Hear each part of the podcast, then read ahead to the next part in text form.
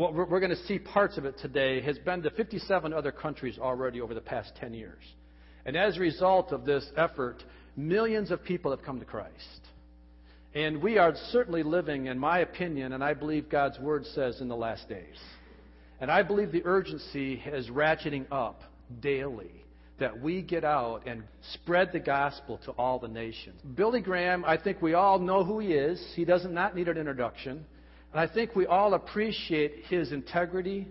I think we all appreciate how he has kept himself above the fray of the political, the politically correctness of the world. I think of the of the human greed. I mean, Billy, I'm sure has could have a lot of money. He could have really built himself an empire, but I don't believe he has. Otherwise, the media would have figured it out, and they would have exposed him for what many TV evangelists have been exposed for. But I really respect him. I respect his message. I respect the way he gives it. So this, my hope with Billy Graham, is really taking the evangelism crusade philosophy that he's done over the years. We've all seen his crusades on TV, haven't we? With the open air stadiums and 50, 60,000 maybe at a time in big stadiums. He's taken that philosophy now and he's bringing it into our homes, where he's giving us the media, he's given us the message, and he's given us a way that we can personally evangelize. This message today I've struggled over all week long because it hits all of us right in the very seat of who we are. And that is our desire, our willingness, our fears, our attitudes towards evangelism. Personal evangelism. I mean, me going to my friends and sharing Jesus with them. Now, I think we all say we do. But I've been so convicted in my spirit all week long that I don't. And I'm going back now to where I was 20 years ago because I've only been a pastor five years, so I've spent more of my, more of my time sitting next to you than standing up here. And I know that my success, my efforts as a layman have been underwhelming. And I feel an urgency in my spirit not to make up for bad times, but to prepare for future because I really feel that we are ratcheting closer and closer to the coming of the Lord. And the time is short. And if you love your neighbors, and if you love your friends, and if you love your family, it's time. It's time to share the gospel. I want to run a video that's going to be almost a half an hour.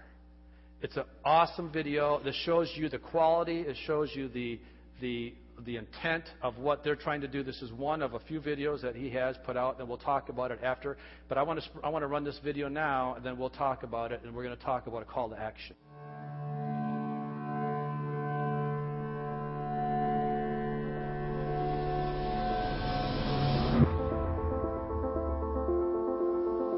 You know how many minutes there are in a day? 1,440. Do you know how many hours there are in a week? 168. It's interesting to me that rich people cannot buy more hours. Scientists cannot invent new minutes. You cannot even save time to spend it on another day. You've got a little time today. You say, Well, I'd like to save it up for tomorrow. You can't do that. Do you number your days? Do you realize how important every single day is?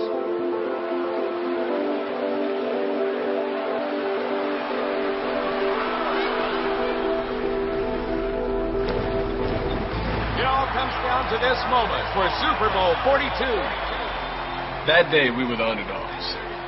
It was a game many thought was over before we even played. Unless the Giants can come back here, the undefeated Patriots are poised to make Super Bowl history. I knew I was open, but I wouldn't be open for long. Direct snap to Manning. Back to throw. The rush. As I look back, it was easy to see Eli was under duress. Gonna be hit. Gonna be sacked. No, no, he got out of it. Unbelievable.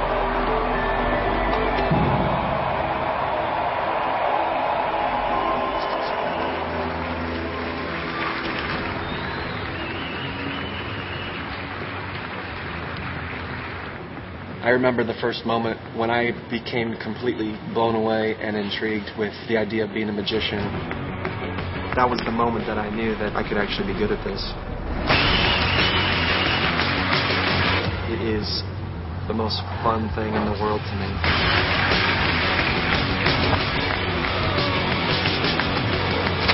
I tend to like questions a lot more than answers, and what a magic trick does is it forces you into a place of questioning and it pulls the rug of reality out from underneath you to where you're literally left in a place where you don't know what is happening.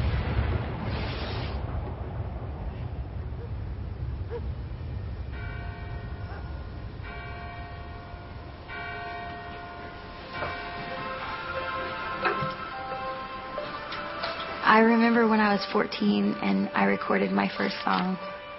My mom actually helped me to record it. She had some recording gear, and it was the most amazing thing to hear yourself recorded. I never thought in my wildest dreams that I would be a musician for a living. I didn't even think that was possible.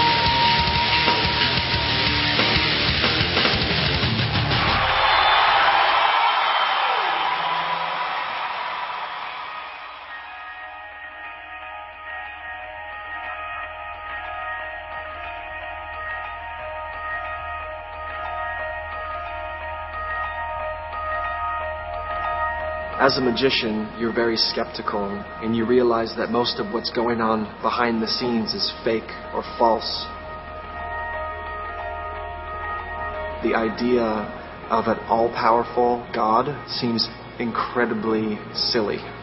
And when I talk to people that would go to church, I can remember thinking that they were just falling for a simple magic trick. It's like the Wizard of Oz behind the curtain controlling everything.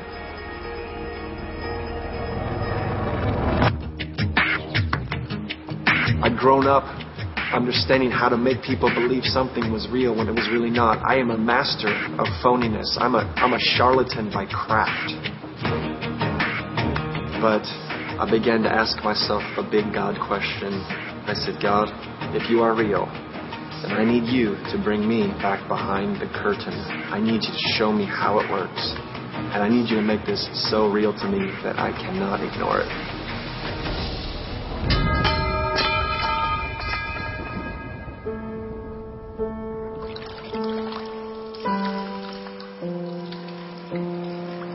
Never forget the day this man walks into my room. He said, Mr. Monroe, I don't know how to tell you this, but you have you have cancer.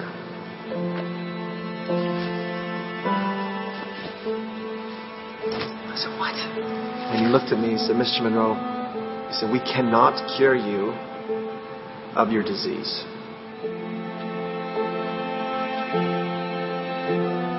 My wife and I were we were in a bad place. God, where are you? I guess you aren't that great. I had been married for five years. I had just a three year old girl and a two year old little boy. And I needed I needed more time with my family. I needed more time. Third down and five. Manning takes the snap. Pressure from the outside. He's looking downfield, but they are all over it. And he fires it off.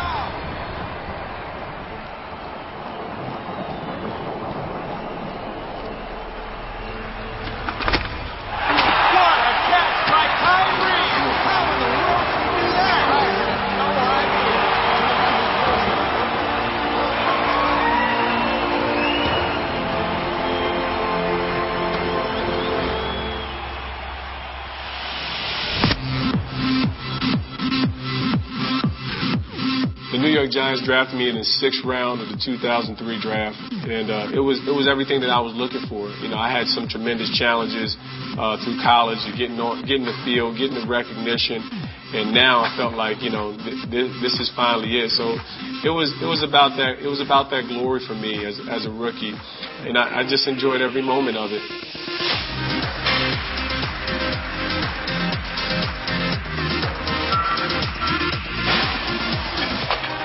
Most people would like to think that, you know, money would solve all your problems. And I found that the money only multiplied the evils that were in my life. It just gave me access to more of the things that I craved the most. Whether, you know, if I had women, it just you know, it just made me that much more likable by women. If I I loved it, I loved alcohol. Now I was able to get all the alcohol I wanted. I loved, you know, now whereas maybe in time past I didn't have marijuana. Now I'm able to buy all the marijuana that I wanted. I, you know, I was one person in public and, and, a, and a totally different person in private.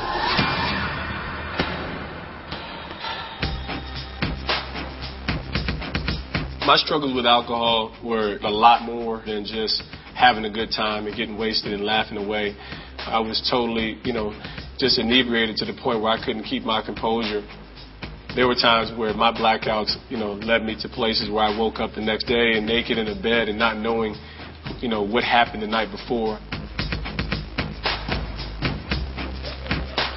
You know, I smoked weed every single day throughout my rookie year. And I began to not just smoke the weed, I began to sell the weed. I'll never forget those sirens in my rearview mirror, the sound and, and how my heart dropped in that very moment. You know, being asked to get out that car and, uh, and them searching the car and pulling out that half a pound of marijuana. And uh, it was a deflating moment in my life. For the first time, you know, as I was being pulled into that Fort Lee jail cell, I realized that I was broken. You know, I, I was broken and there was no one to look at other than myself.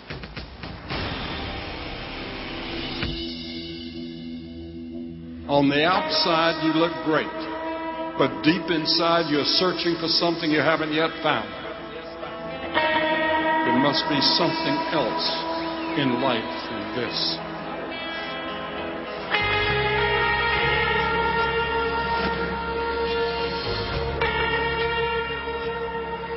When I was a little girl, we kind of struggled financially.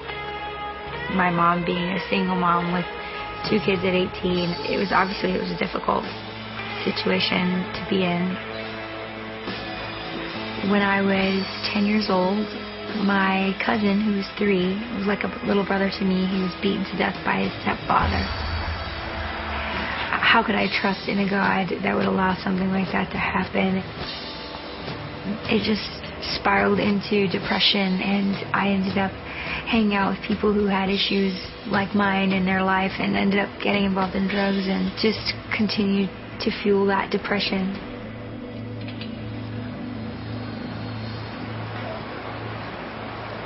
When I was 16, I was um, very outspoken atheist and really searched a lot of different religions and just felt so empty in everything, whether it was in drugs or sex or even just deep thinking and philosophies. It just seemed to all leave me really empty. And uh, since there wasn't anything in life that satisfied the emptiness, I just didn't want to do life anymore.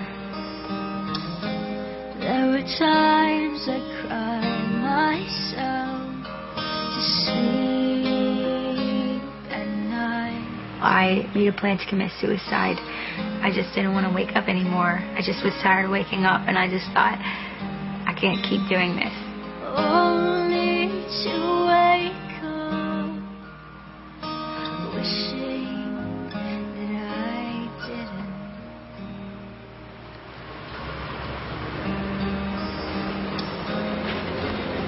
didn't. The day I planned to commit suicide, I came home from school early and my grandma wasn't supposed to be home.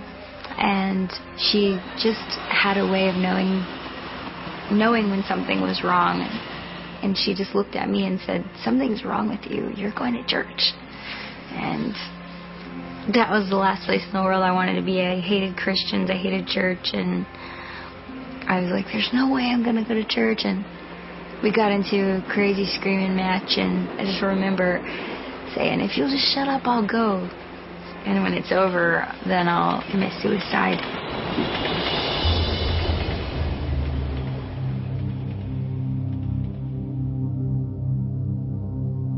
Millions are crying, What can I do to be saved from the pressures of life? The pressures are just so great. We have great technology to save time, but we have less time than ever. The tensions in the home, problems at work, health problems, making ends meet. We want to scream at life. We want to escape from life. Adlai Stevenson once said, It's not the days of your life, but the life in your days that count. You have so much time, but for what? The things that are broken in your heart and life can be restored in Christ if you put your faith and your confidence in Him. He died on the cross. He rose from the dead for you. He wants to give you guidance in your life. He wants to give you a peace and joy and assurance that if you died, you'd go to heaven. But first, there must be a change. You must turn around. That's called repentance in the Bible. Repent. Repent.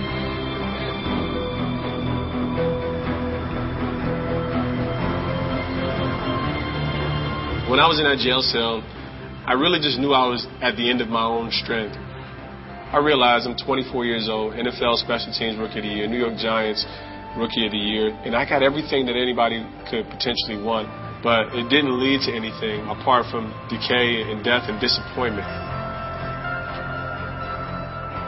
And I was broken. You know, I was broken, and you know, and I realized that you know what, there was no one to look at other than myself. And at that moment, nothing else mattered. I, I just knew I needed something more. I just cried out in desperation and just said, God, all I know is I need you. In that following weekend, after I got arrested, I ended up in the back of a church in a fetal position, crying and weeping out to God. I could no longer resist God's love. As I received God's forgiveness, I knew that I was, I was new. The person of Jesus Christ was now a reality in my life. It wasn't just a myth. It wasn't just a figment or this, this idea. The forgiveness of sins is what actually sets man free. And I was immediately transformed. I knew that I experienced a, love that, would, that had changed my life forever, and I knew there was never going to be any looking back for me.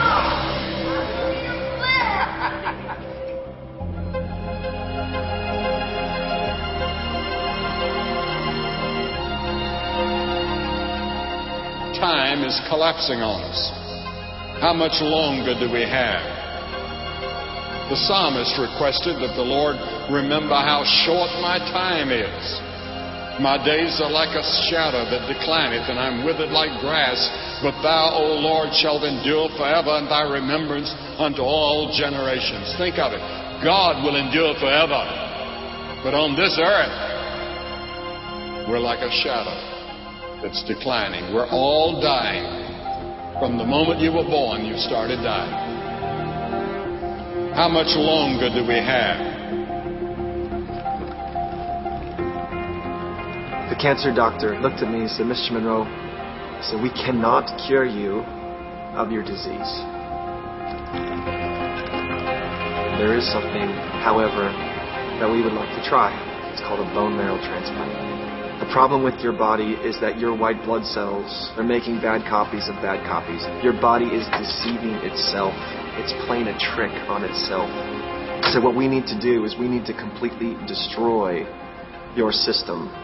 And what we're hoping to do is we're hoping to find someone in the world whose DNA matches yours close enough to grow a brand new immune system, a brand new blood system from scratch. We're going to substitute someone else's perfect blood on your behalf so that you can live again. God said, without the shedding of blood, there's no forgiveness. There has to be a substitute for you who will take the judgment that you deserve, the death that you deserve, and that substitute became Jesus Christ. Was thinking to myself, man, my time is running out. I am dying of cancer. It's been hard to deal with. Right now, Peyton is three years old and Gavin is two years old. My two babies. Should this take my life early? I love you. They began the most vicious concoction of chemo, the goal of which was not just to destroy the cancer in my body, but was literally to destroy me. It was hell. It was a slow death. I really am scared. I'm really trying not to be fearful, but I am fearful. I'm trying to be strong for my wife and for my for my family. But uh, I'm pretty scared.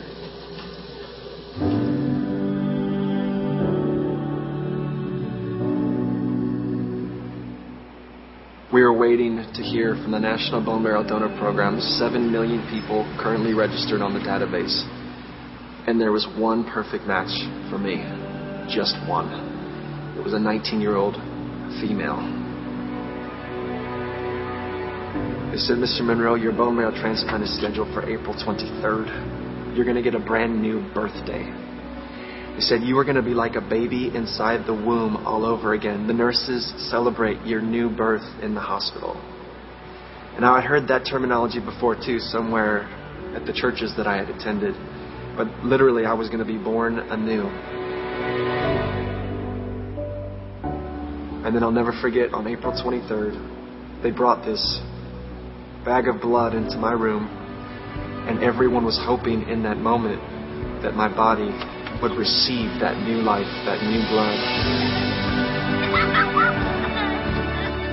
I sit here today 100% completely cancer free. And when they look at my blood today, they see a 19 year old female. They see her. They see XX chromosome. I'm reminded of a verse in Galatians 2 that says, uh, It's no longer I who live, but it's someone else who lives on the inside of me. And the life that I now live, I live by faith. Oh, really? Yeah, that's awesome. My life. I almost died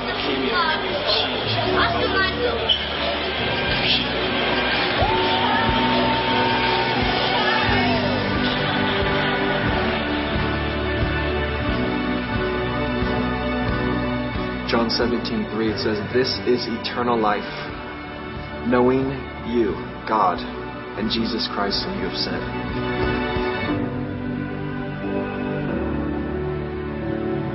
I'm fully convinced of the claims of Jesus as a skeptical person and as an illusionist. I know that the God of the universe has brought me back behind the curtain just like I asked him to. Cancer was how he did it through my life.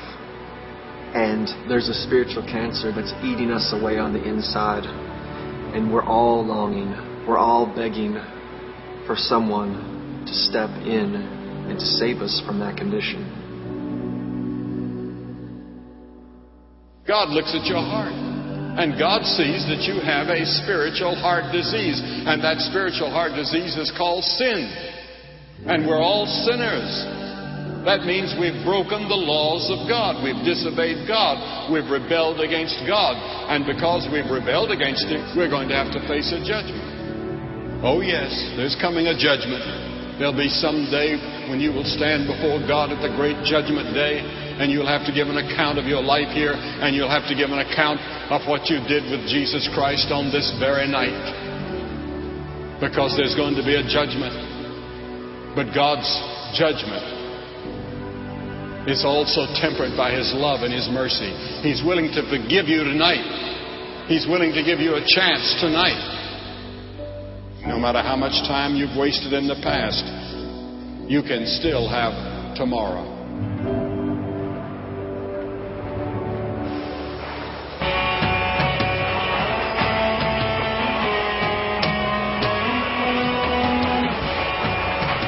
I was sitting in the back of the church, slouched down in my chair with my arms crossed, and the preacher began to speak, and everything he said was straight to my heart, like I was the only person in the room.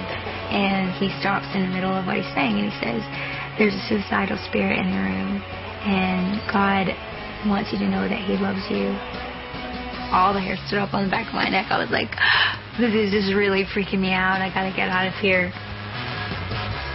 I got up and went towards the door after he dismissed the church, and a man grabbed me by the arm, and he was a white-headed old man, and he said, God wants me to speak to you, and he wants you to know that even though you've never known an earthly father, that he will be a better father to you than any earthly father could ever be. He said, He's seen you when you cry yourself to sleep at night. And when he said that, it really shook me because I had cried myself to sleep every night since I was 10 years old. If I didn't cry, I couldn't sleep.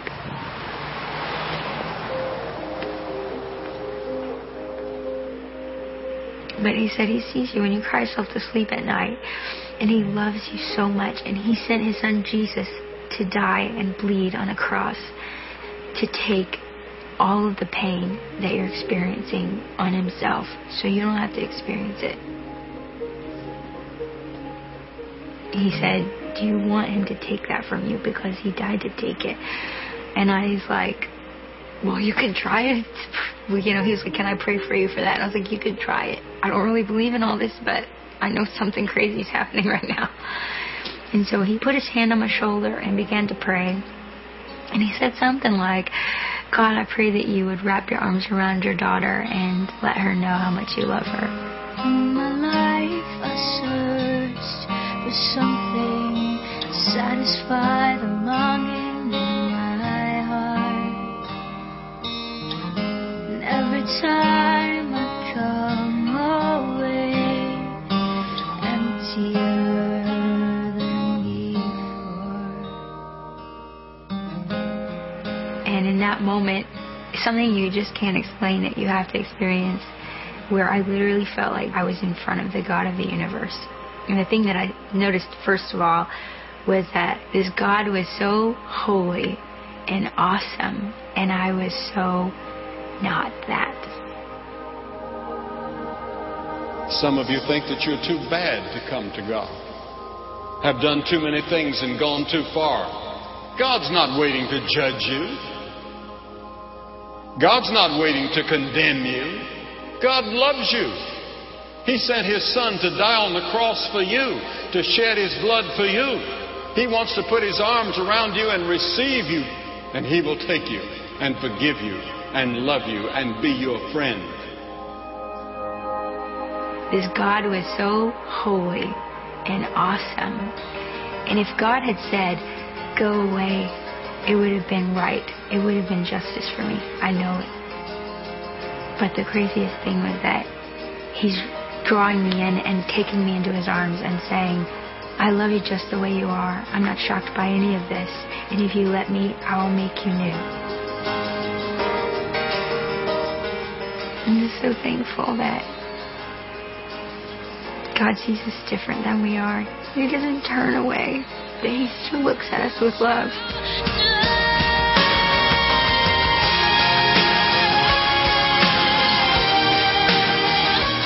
Amazing to think that God is a father like that.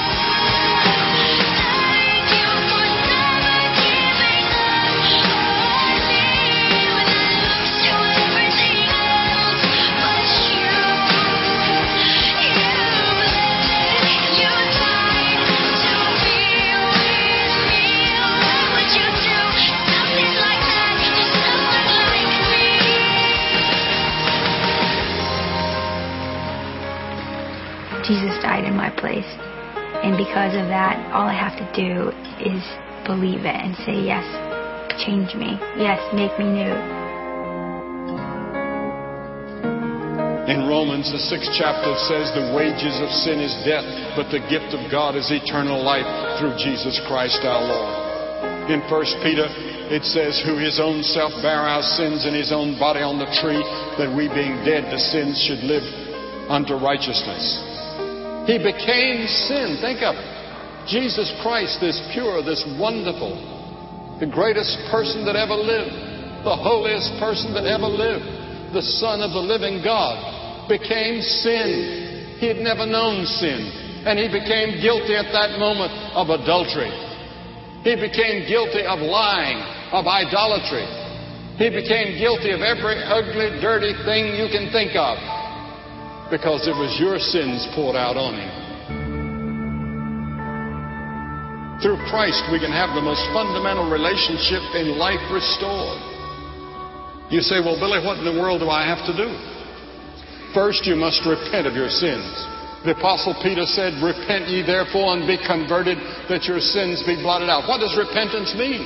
Repentance means that you come to God and say, God, I'm sorry I've sinned. And we're all guilty. Every one of us, every one that's ever been born, is guilty. Have you repented? Are you sure of it? It means that you not only say, God, I'm sorry. It means that You ask Him to help you to turn from your sins, to change your way of living, to get rid of those old habits you shouldn't have. And then you must come by faith. By, without faith, it's impossible to please Him. The word faith means that you totally trust. The scripture says in Romans 4 To him that worketh not, but believeth on him that justifieth the ungodly, his faith is counted for righteousness. I have to have righteousness to get into heaven, and I don't have any. Billy Graham is a sinner.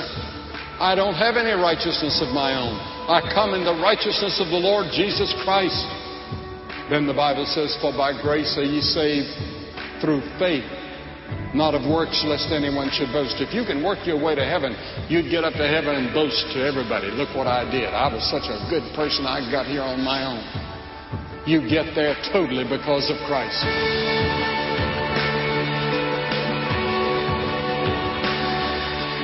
The fact that time is short calls for us to do something about it now because the scripture says in 2 Corinthians 6 2, now is the accepted time not tomorrow, today.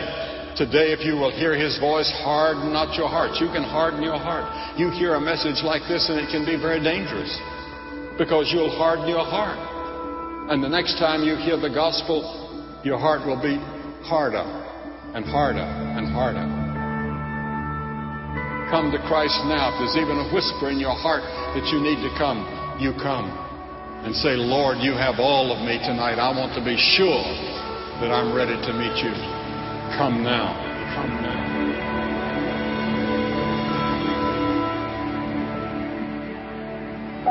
If you'd like to receive Christ, then you can pray a prayer like I did. Or like I did. Like I did. Dear God, I'm a sinner. I'm sorry for my sins. And I want to turn from my sins. I believe Jesus Christ is your Son. I believe he died for my sin and that you raised him to life. I want to trust him as my Savior and follow him as Lord. From this day forward, Jesus, I put my trust in you. And I surrender my life to you. And I surrender my life to you. I surrender my life to you. Please come into my life and fill me with your Holy Spirit. And I pray this in the name of Jesus. Amen. Amen. Amen.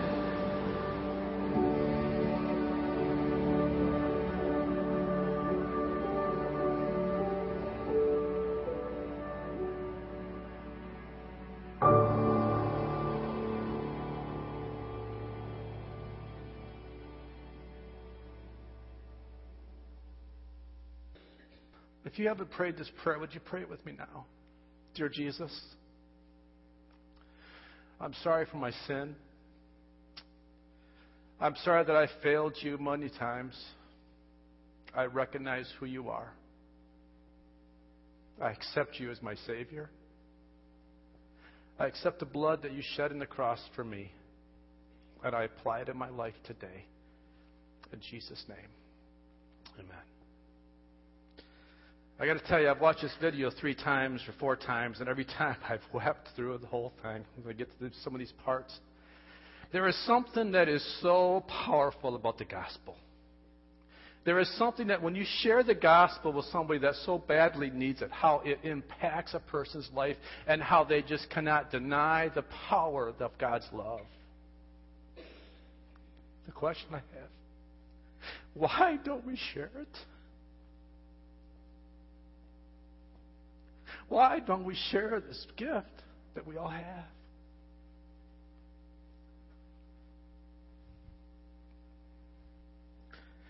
You know, I started to look at this and I started to think about this, and I'm thinking, why? Why do we take this something that is so special, that is so awesome, that is so powerful, and why do we keep it a secret? Do I not really believe it? Do I really not think it's for everybody? Do I not think it's good enough for my friends? Do I not love my friends enough to share? Wow. And I tell you, this hit me all week long. And I struggled with this, and I said, God, no, I don't want to talk about this because this is too personal. It's too hard to talk about coming and giving a message like this and then taking it out to the world. And he kept telling me, Mike, you have to. You have to share it. You have to take, you have to give the challenge because what I did for every one of you, what I did for you, it's not about you, Mike. It's not about what makes you comfortable. It's about what I did for you. The, it's about the uncomfortableness that I did for you, that you have to share the message. But why? Why don't I? Now, am I the only one here this morning that struggles with this? Is there anyone here that struggles with sharing the message with their friends? Thank you for being honest. Why am I embarrassed to share Jesus? Why am I ashamed to tell my friends about Jesus? You know, we're given clear instruction in God's Word that we are to do that. Mark 16:15, he said to them, "Go into all the world and preach the gospel to all creation." Matthew 28, 19 through 20. Therefore, go and make disciples of all nations, baptizing them in the name of the Father and of the Son and of the Holy Spirit, and teaching them to obey everything I have commanded you. Now, understand, this is not just given to pastors and missionaries, this is given to all people. This is given to every one of us. You are given the charge of the Great Commission just as much as every missionary that was in our church this past week during Missions Convention. Yeah, we look at them as being, oh, they're the ones that are sent out to Africa. They're the ones that are sent out to Asia. Those are the ones that are sent out to the South America. But you're the one sent to Charlevoix. And do you know that the life of a person in Charlevoix is as valuable to God as a person in Africa? Do you know that? Do you know that there's no, there's no respecter of persons in God's opinion? I'm sent to my mission field. Every time I get on the bus and drive the bus, that's my mission field. Every one of those little kids is my mission field. Every one of those kids that I coach playing basketball or whatever I do is my mission field. Every one of the friends that I rub against my shoulders with every day at work, my, my employment, my employer, my employees, the people that I work with, that's my mission field. So why don't I share Christ? Now, some would say I do. I live a life that's good. I live a life, they could just see my life as how good of a person I am. But is that enough? Is that enough? Will that get them to heaven because I'm a good person? And what gets them to heaven is when we share the gospel's truth. And then we give them a question and we make them accountable. See, we're so afraid of judging people. We're so afraid of being called judgmental that we use as, as, as an excuse of why we don't share the gospel. Oh, I can't ever bring a challenge to my friend because they're going to think I'm judging them. Well, can I tell you right now that you judge people every day? That I judge people every day? And when I go up to my friend that, as we saw on the video here, of, that, that looks good on the outside, and then I look at them and say, oh, I judge them to be okay. I judge them to be good enough because their outside is good. I judge them. And nobody has a problem with that kind of a judgment. Nobody has a problem when I look at you and say, Oh, you must be doing fine, so you're okay. I don't need to share Jesus with you. But you know what I've just done? That act right there alone is that I've judged that person to hell. I've judged them to death because I haven't shared the gospel with them. And everybody's okay with that. Because I didn't make anybody uncomfortable because I didn't get uncomfortable, because I didn't come out of my comfort zone, I said, Oh, you must be okay. And we're okay with that kind of a judgment. Does that make sense? But yet, when I come to someone and said, Are you doing okay? Can I help you with something? Do you know Jesus is your hope? All of a sudden now, we're giving them an opportunity to answer the question for themselves. And now I'm not the judge anymore. See, judging is not judging the negative side all the time. We look at judgment as always, well, you're judging me, you're making me feel uncomfortable, you're condemning me, you're telling me I'm not a good enough person. Well, clearly that is judgment. And I don't have the right to judge a heart. I can't see in the heart, I just see the outside of a person. But that doesn't give me the right to judge a person by the outside and say I don't need to ask the questions. There's nothing wrong with asking a hard question. There's nothing wrong with making them accountable for themselves. And when you ask the question, what are you doing? You're making them accountable for themselves. You're not making a judgment call. You know what? God will hold me accountable to every judgment call that I make. And if he's saying, "Man, I want I put you there. I put you in that place of employment. I put you in that place in the job. I put you in place as a friend for you to ask the question. Didn't ask you to judge him, Mike. I just uh, I just put you in a position to ask the question and to share the gospel and then let them answer the questions. So many times we don't do that because we're afraid that we're going to become across as judgmental and as hard. There's nothing easy about the gospel. Talk about being ashamed. Luke 9:26 says this, "Whoever is ashamed of me and my words, the Son of man will be ashamed of them when he comes in his glory and in the glory of the Father and of the holy angels." If I'm ashamed of Jesus now, he'll be ashamed of me then. Think of that. If I can't say that I love Jesus now in front of my friends, then Jesus will not say, God, he loved me in front of the Father. So now this raises a big question for me. Am I really? Now this is a this is a question. I'm not I'm not judging. I'm asking a question. If I'm not willing to share the gospel, if I'm not willing to publicly proclaim that I'm a Christian, then am I really a Christian? Think about it. If I'm ashamed of Jesus now, What's going to make it, what's going to make the change then to say that Jesus is going to be proud of me then? You get it? You see how this works? You see, we, we are so overly sensitive in our society to call everybody a Christian. We're judging them all the time, and we're okay with that because I like to be judged positive. But I think we need to be judged honestly and answer the obvious questions.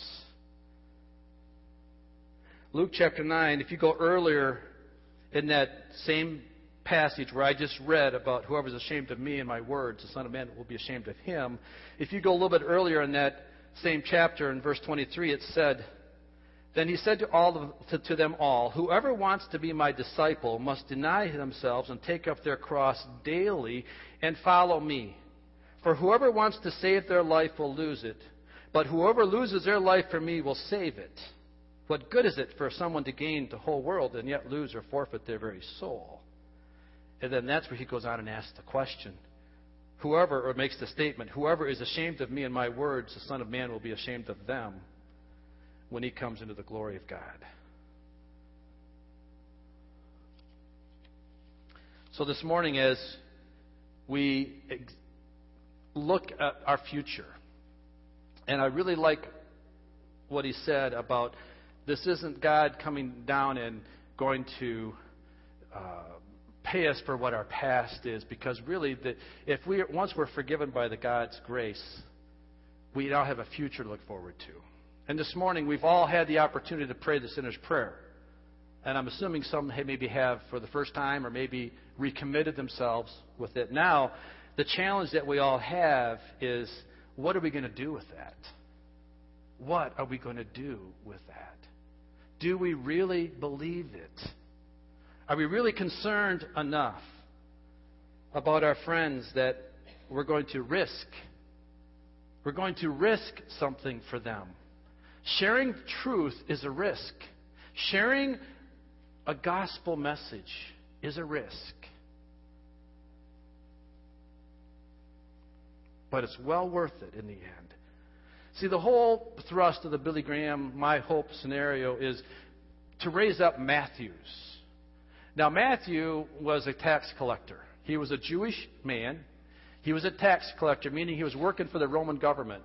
And his charge was to collect the taxes from the, his fellow Jews and then to give it to the Roman government. And that was what he did. And, and quite often, if not all the time in the tax collector's life, they were very wealthy because what they would do is that they would tax the Jewish people and then skim off the top before they gave it to the Roman government. So they were, they were not the Jewish person's friend. They were not good people. They were not good. They were dishonest. So, but Matthew was one of these guys. Matthew was one of these guys, and Jesus called him to be his disciple. Pretty amazing, isn't it, the fact that Jesus would call people like that? It gives me a little hope in my life that he might call me too. Amen? But the point of being a Matthew here is that after he was called by Jesus and after he understood the forgiveness that Christ extended to him, he was so excited about it, he went home and he called a party for all of his other tax collectors and all of his other sinful friends. And he said, I want you guys to meet Jesus. He turned my life upside down and he gave me a purpose in life and he gave me peace that I'd never extended before, I'd never had before. And so he went home and he, and he called a party. He said, I want y'all to come and meet Jesus. And if you read the scriptures, you'll see that that's one of the reasons, that's one of the, the areas there where Jesus was called a, a hypocrite or whatever because he would eat with sinners and tax collectors because he went to the house of Matthew. Hmm. A lot of story there, too. The point of this is we are called to be Matthews. We are called to extend it the grace of God, the forgiveness of God, the gospel of the message. You want your friends? Do you want to introduce your friends to your best friend? Yeah. So the whole strategy here is that in um, I'll tell you the, I'll tell you the strategy, and then I'll tell you how I would like to implement the strategy here in Charlevoix in our church. They're going to have in the first week in November. They're going to have a national TV airing of one of these videogram messages. It's not going to be this one, it's going to be another one called The Cross. I haven't seen it yet, it hasn't been released yet. And they're going to um, show it. So, what, the, the, what we're asking people to do, there's packets. There's nine packets left back there in the desk. And in those packets, uh, there's some good training material. But the whole purpose here is that we would go to our friends, if they're really our friends, that, that aren't serving Christ. And we say, hey, would you come to my house? We're going to have a little dinner. We're going to have little refreshments. We're going to have something to eat. And then we're going to watch a video to talk about hope. Would you come and be a part of this? And then they'll come, you'll feed them, you'll have friendship. And then we're going to watch the video, and it will be, I'm sure, as powerful as this one that will then bring the gospel message. So you're not preaching, you're not teaching. All you do is put the video on, and then at the end, maybe you stand up and give a little three minute testimony of yourself and pray. Now, that's they're going to do that, and I think they're going to do it in the first week of November. I checked the Billy Graham website. There are no that I know of right now television stations that are broadcasting it up in northern Michigan. There are down in Detroit area in the southern regions. But I called them and they said what we're going to do is we're going to send out DVDs. So that now, if you have Matthews in your church, what we can do is give them copies of DVDs, and then they can do that on their own. And I'd like to take it a little bit further, because I know that maybe not all of us are given to hospitality. Maybe we're not all comfortable bringing people into our homes. But what I'd like to do is I would like to make multiple copies of these DVDs. And I think it would be very fitting if we would, those that would take them, Write a little letter with those DVDs, a little handwritten note to your friends and family, and say, hey, listen, would you take this DVD home and read and watch it? And maybe if it's even by themselves. And then would you call me after you watched it? And can we talk about it? See, what better way to share the gospel message than to take something that's already pre put like this and trusted and good and to get, put it in the hands of people that can watch it on their own, maybe a couple, three, four times and then invite them to church. And then there's what's so nice about this packet of information is that they have really done it right. That packet of information back there has a Matthew manual, which will teach you how to be a Matthew. It'll teach you biblically why you need to do what you're doing. It'll give you step by step instructions on how to do that. It gives you a video, more information on that. It gives you some decision cards that people would be able to say, I decided for Christ, and it gives biblical strat- strategy in that. It gives a living for Christ or living in Christ. This is a, uh, a Bible study that you would take maybe the first couple weeks with someone. And you could do it in your home. Maybe we could do it in the church. I don't care where you do it, where we do it, but it can be done. They really have extended themselves, and this is all no charge, unless you want to give them a gift to help them cover the cost. But I have nine packets left in the back, and I would love it. Eight packets left, I believe. I'd love it if we would have at least eight families that would say, I'll be a Matthew family. I'll spread the gospel. I'll do my part. Larry, can we watch that second, that third video, that minute one? And it'll just helps us make the call.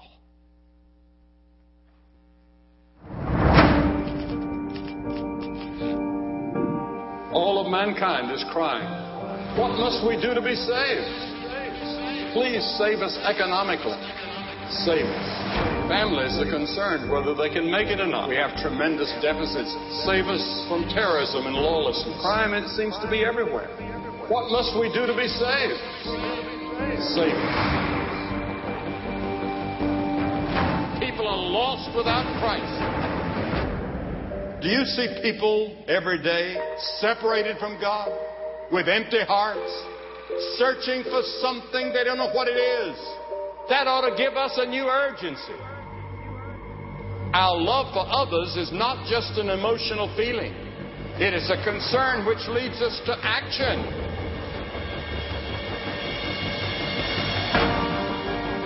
The words of Jesus challenge me as never before. Lift up your eyes and look on the fields, they're already white under harvest. I'm convinced that the greatest act of love we can ever perform for another person is to tell him about God's love for him in Christ. One message Christ and Him crucified and risen again.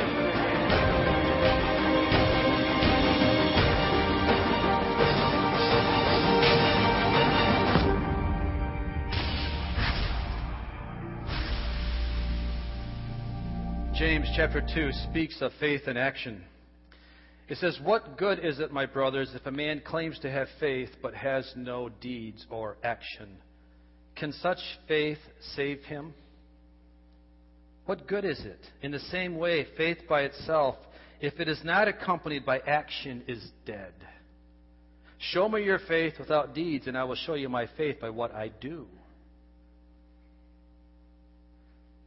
Abraham was not, our, was not our ancestor Abraham considered righteous for what he did when he offered his son Isaac on the altar? You see that his faith and his actions were working together, and his faith was made complete by what he did.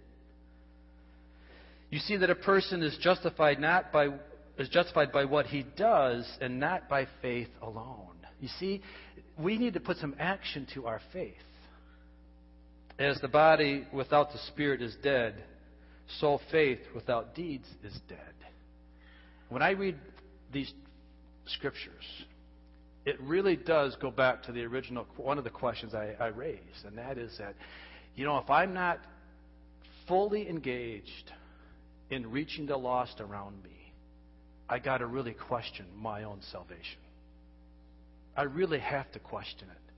How is God going to welcome me into the kingdom and say, Well done, thou good and faithful, when I didn't do anything for him? When I didn't share the gospel message for him, then how in the world is God going to welcome me into his kingdom? Now, I'm not putting a guilt trip on you here. I'm just asking a question. I'm just asking the questions. How can we please the Father? By doing His will.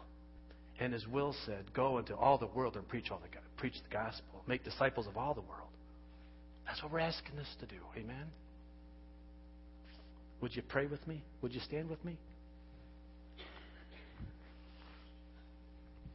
Dear Father, we thank you for your word. We thank you, Jesus, the way you minister your word to us. We thank you for your love and your grace and your mercy and your compassion. God, I am so thankful that you made me your son, that you've adopted me into your family, that I can call you Abba, Daddy, Father God. That I have that relationship with you. So now, Lord, I pray that you give me the desires of my heart so that I can share this same gift with my friends, with my family. Lord, that we then can reach out into this community and win it for Jesus so that they then can have the same appreciation that I have and that we all have in this building. God, I pray that you would give us boldness, that you would remove the fear, that you would take away the anxiety. God, that you would make it just second nature for us to, to make this such a part of our life that it just flows out of us naturally, that we want to talk about Jesus, that we want to share Jesus, not not inauthentically, but God, through authentic living in our hearts and our lives, that we are so in tune with you, we are so much in love with you that it just flows out of our life. I pray this would be done in Jesus' name. We pray. Amen.